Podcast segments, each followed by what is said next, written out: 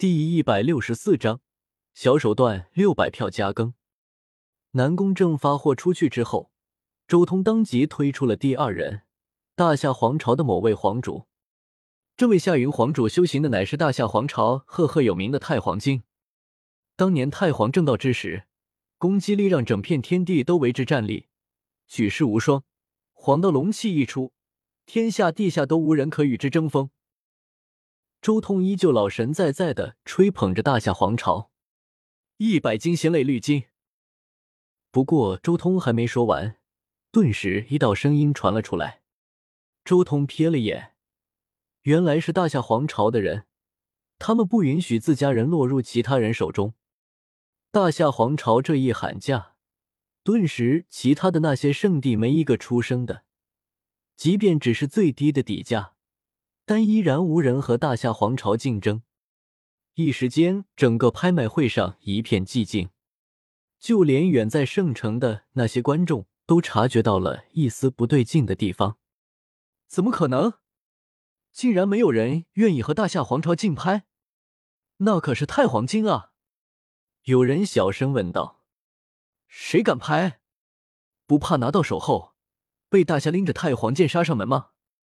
而且那些圣地里面有没有什么猫腻也说不清呢。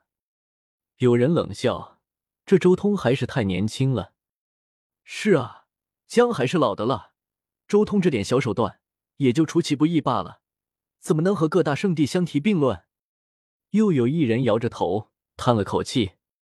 周通听着这些嘈杂的声音，心中也明白，看来这几天时间整个北斗的圣地早就统一了意见，各个圣地的人都由他们自己解决，其他人绝不掺和。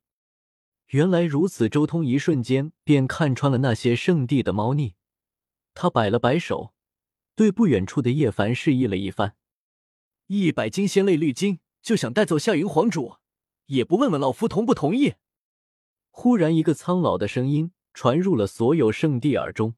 老夫最疼爱的小孙子天资卓绝，但就因为没有修行强大的古经，最后死在你们圣地手中。如此一个绝佳的获得太皇经的机会，老夫绝对不会放过。老夫出2000斤龙纹黑金。这突如其来的一道声音，直接让大夏皇朝骂娘了，竟然出来个不在游戏规则之内的家伙。妈的，这是哪来的搅局混蛋？其他圣地一个个都心中紧张，暗骂不已。庞博默默地对叶凡竖起了大拇指，这理由编得好啊，既点明了自己老无所依、无所畏惧，又将自己需要古今的心思点出。周通心中冷笑，一群蠢货，这点小心思也想在我面前做，简直找死！你们敢串通一起来坑我，就别怪老子找脱了。这玄玉台当初设计的时候，就是为了不让你们知道是谁出价的。有种你们真的放弃一个试试，不把你们家的古经传遍天下，我就不姓周。该死的老家伙，你找死吗？大夏皇朝的皇主顿时怒了。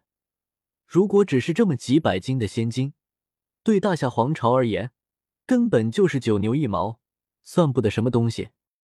但是如果这个数量变成了几千斤甚至上万斤，即便财大气粗的大夏皇朝也会肉疼的。老夫最疼爱的小孙子都死在你们大夏手中，你们还敢威胁我？你信不信老夫买来了太皇经之后，直接将它传遍天下，让全天下修士一起来瞻仰一下太皇的伟大？叶凡入戏了。2100斤仙类绿金。大夏皇朝还是忍下来了。同时，那位老皇主还在不断的传音给一旁的老者。现在阵文启动了，还请老祖出手，只要能锁定那周通的行迹，立即复活太皇剑。不远处一个干枯的老者点了点头，眼眸中金光闪闪，不断的推演着眼前的玄玉台。经过这几天的尝试，他们已经明白，这玄玉台绝对不是他们能破解的。所以大夏皇朝强忍着心中的愤怒，将一位半圣老祖从封印中叫了出来。事关大夏的古经传承，大夏也顾不得这位半圣之后的延命之事了。5000斤龙纹黑金，叶凡立即变声提价。这一提价，一旁的庞博都有些目瞪口呆了。卧槽，这提价也太狠了吧！傻子都能看得出来，这是有托。庞博小声传音过去：“放心，没事的。”周通也传音说道：“就算一直不暴露，用不了多久，所有人就知道这是托了。反正我们只是敲诈。”别搞那么多形式主义，简单一点，大家也都轻松一点。你好我好大家好，何乐而不为？叶凡也传音过去。周通瞥了眼叶凡，你就是怕了吧，生怕被那些圣地推算出位置，想早点结束。叶凡也瞪回了周通，你特么不也是这个意思？你就不怕？说好的拍卖呢？庞博看了眼周通和叶凡两人，心中嘀咕，相比较这两个黑心的家伙，我还是太善良了。没遇见你们之前，我的世界是黑白的，遇见你们之后，我的世界全他妈黑了。托，绝对是托。大夏皇朝的人脸色难看至极。我们要验证他的资产，他绝对拿不出那么多龙纹黑金。大夏皇朝那边很快就有人开口了。蠢货！叶凡冷哼一声，老夫准备了3万斤龙纹黑金，就是为了这一刻。你说老夫拿不出那么多龙纹黑金，老夫这就拿给你们看。叶凡直接跺了跺脚，咚一声重响传出，所有人都知道这是有重物出现砸在地上的声音，但无奈他们根本就看不到。不错，我能作证，看样子确实有3万斤左右。这位老先生拥有参与拍卖的资格，是我们的贵客。周通装作煞有其事的样子，点了点头。作案的证呢？